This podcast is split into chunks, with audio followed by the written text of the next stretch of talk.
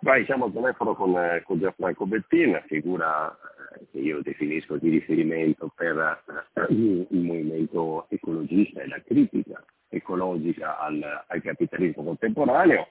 Siamo nel mezzo di COP27 che è luogo a Sharm el Sheikh in Egitto e con lui ne approfittiamo per commentare, ovviamente in maniera critica, lo svolgimento di COP, la sua edizione e a ragionare sui, diciamo, su quello che sta accadendo a Sharm el Sheikh. La prima domanda che ti faccio Gianfranco è che è una COP strana, una COP che eh, forse come contenitore in sé non è più adeguato a un mondo diventato multipolare. Ad esempio, questa discussione di COP27 si inaugura in assenza effettivamente di delegazioni di alto livello di, di Cina e India. Fa riflettere ehm, che senso ha questa COP? Guarda, intanto bisogna capire bene cos'è una COP, cos'è davvero una COP, perché le carichiamo tutte di un grande, di grandi, o, o, meglio, molti le caricano di grande attesa anche sui media, nella discussione pubblica, politica, ufficiale, eccetera. In realtà le COP che si svolgono una volta all'anno, no? la conferenza delle parti eh, promossa da, da, dalle Nazioni Unite, eh, ma sono il momento in cui emerge una discussione, un confronto che si svolge lungo tutto l'anno che la precede e continuerà nell'anno che la segue e così ad libitum diciamo. Sono cioè momenti pubblici di una discussione che continua in luoghi separati da quelli e che seguirà quel momento, quell'evento. È la forma evenemenziale no? di un uh, confronto, di una discussione che, che, che, non finisce mai in realtà, è un braccio di ferro, è una trattativa, è un'avvertenza che continua prima che dopo e, e, e che andrà oltre quella discussione. Quindi quello che in questi giorni avviene a Sharm el Sheikh, che è il seguito di quello che è successo a Glasgow, che a sua volta è il seguito di quello che è successo in tante altre occasioni, non finirà in questi giorni. Questo vale sia per dire, mitigare eventuali entusiasmi sfatici che possano venire, ma anche per mitigare eventuali delusioni di chi si aspettasse troppo da eh, incontri come, come, questo. Questo vale proprio anche per le cose che dicevi tu, per esempio per l'assenza di grandi attori globali, tra l'altro, sulla scena del eh, confronto sul clima come l'India, come la Cina, no? o anche rispetto all'atteggiamento che possano avere altri attori globali, non so, come gli Stati Uniti o l'Europa no? in, in, o la Russia in, in questa occasione. Quindi sono grandi momenti, in un certo modo teatrali, in un altro modo eh, utili per vedere a che punto è il confronto, ma non risolutivi. Il più risolutivo è il tenere d'occhio ciò che avviene nelle fasi intermedie tra l'una e l'altra conferenza delle parti, no? oppure ciò che avviene su altri tavoli, tipo il tavolo europeo, per definire che cos'è la tassonomia, cioè la, la griglia, la, la, lo schema che ammette a, come come dire, ambientalmente eh, raccomandabili certi investimenti o certi progetti piuttosto che altri. In questi luoghi, rispetto alle COP, no, che a grandi eventi molto illuminati dall'attenzione pubblica, avvengono in realtà cose a volte più importanti di quelle che poi emergono in questi momenti più visibili. Da questo punto di vista non fa eccezione la COP in corso a Sharm el Sheikh. Quindi l'assenza di, diciamo, dei massimi livelli per esempio di India e, Cina o viceversa la presenza dei livelli principali di, di, paesi che decidono di esserci non indica granché. Bisognerà valutare alla firma degli atti finale e ancora quella indicherà solo in parte ciò che questo evento significa. Conta molto ciò che avviene poi sui tavoli che danno continuità a quel confronto e lì la presenza e l'influenza e il peso dei movimenti, il peso delle forze politiche più attente o meno attente al, al, al, alla crisi climatica, all'emergenza climatica, eh, potrà fare una qualche differenza rispetto al peso che i lobbisti del fossile, i lobbisti del nucleare e le loro parti politiche di riferimento avranno non solo, ripeto, sulla scena teatrale di Sharm el Sheikh come delle altre COP precedenti, ma nelle fasi intermedie che sono quelle in cui molto spesso si decidono più cose ancora.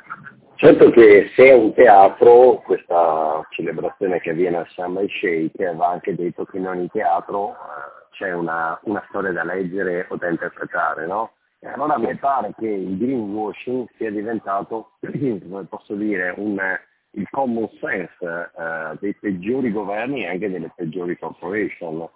Sì, sono due, sono due i, dire, i, i, i, nuovi racconti che vogliono propinare, no? le nuove le pièce teatrali. Cioè, in qualche maniera crisi climatica ma programma di rivellazioni. Eh, sì, ma, ma, la, due, ma idrocarburi. Ma la forma ufficiale in cui eh, si manifesta questa sostanza, che hai ben elencato, è da un lato greenwashing appunto, cioè promozione di pratiche fintamente ecologiste o eh, antiecologiste fino a ieri e che oggi vorrebbero recuperare eh, un po' di credibilità. E dall'altra parte c'è invece il rallentamento sulla transizione ecologica e soprattutto.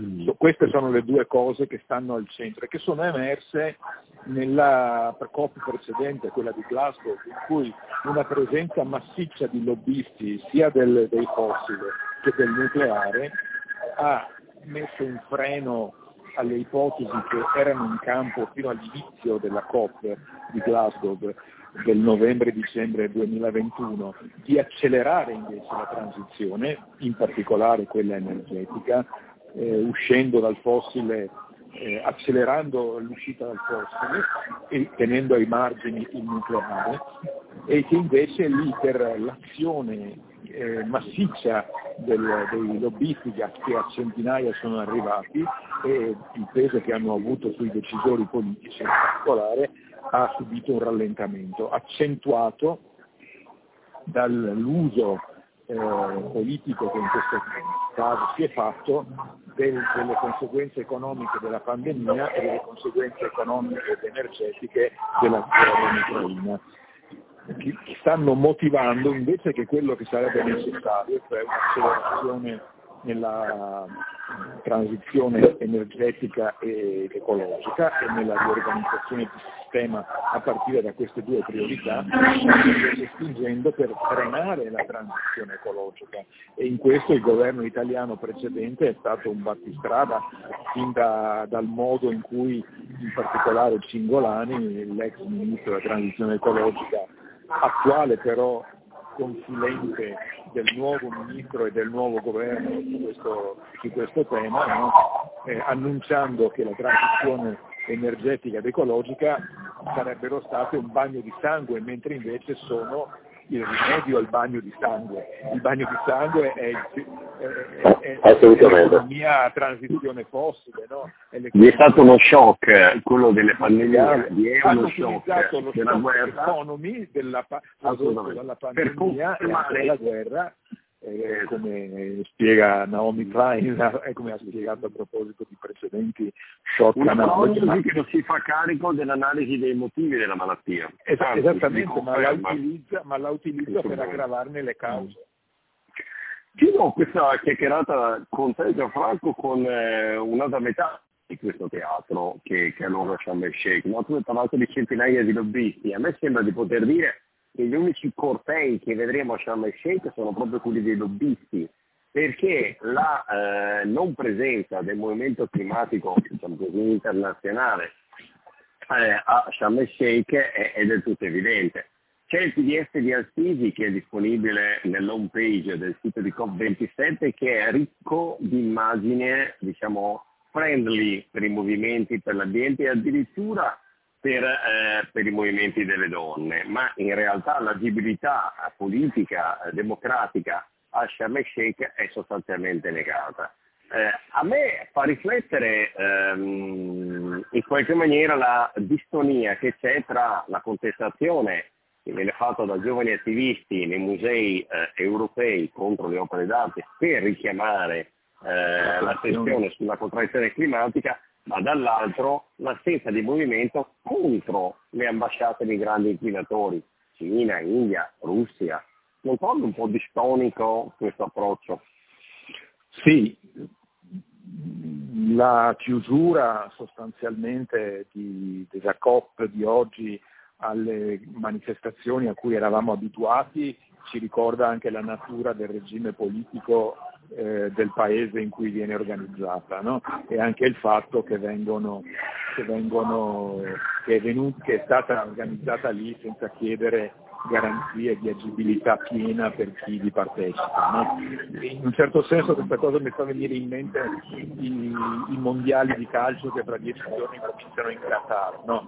grande evento sportivo, anche grande business economico, no? eh, che viene realizzato in un paese dove i diritti sono sospesi, dove il portavoce dei mondiali ha appena definito l'omosessualità una malattia e dove i diritti delle donne donne sono conculcati e dove sono morte migliaia di persone per realizzare ipersfruttati gli impianti in cui si svolgeranno i mondiali di calcio.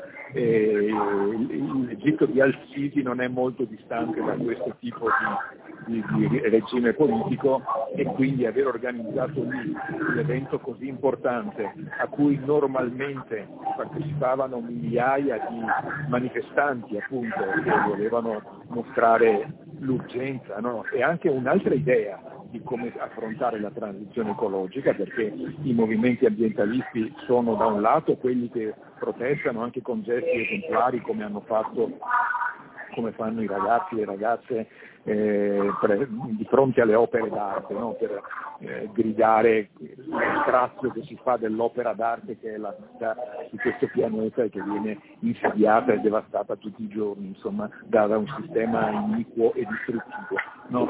e che appunto potrebbero, se volessero, farlo anche davanti alle ambasciate dei paesi più responsabili di, di questo scempio dell'ambiente, della natura, della vita umana e dei diritti che si fa. No? tuttavia non si può fare appunto in Egitto per i noti motivi. E questa presenza, di questa assenza ecco, della presenza che c'è stata in altre occasioni che stavolta è negata si sente la mancanza perché è la voce che incalca la discussione, torniamo alla prima questione insomma, che abbiamo affrontato, eh, di cosa sono questi tavoli, di cosa sono queste conferenze, queste COP, no?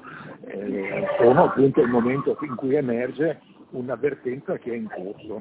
Quindi diciamo così che si sente la mancanza dei movimenti, delle manifestazioni, dei controvertici, dei seminari che sempre accompagnano questi eventi che stavolta sostanzialmente sono ridotti al minimo se non, negati, ma siccome l'avvertenza è continua, siccome la lotta continua, appunto non, eh, questa, questo vuoto eh, a cui si è stati costretti oggi eh, verrà riempito certamente in tutto il resto del mondo, in tutto il resto dell'anno. Ringraziamo Gianfranco Bettin, Bologna, alla prossima, grazie mille.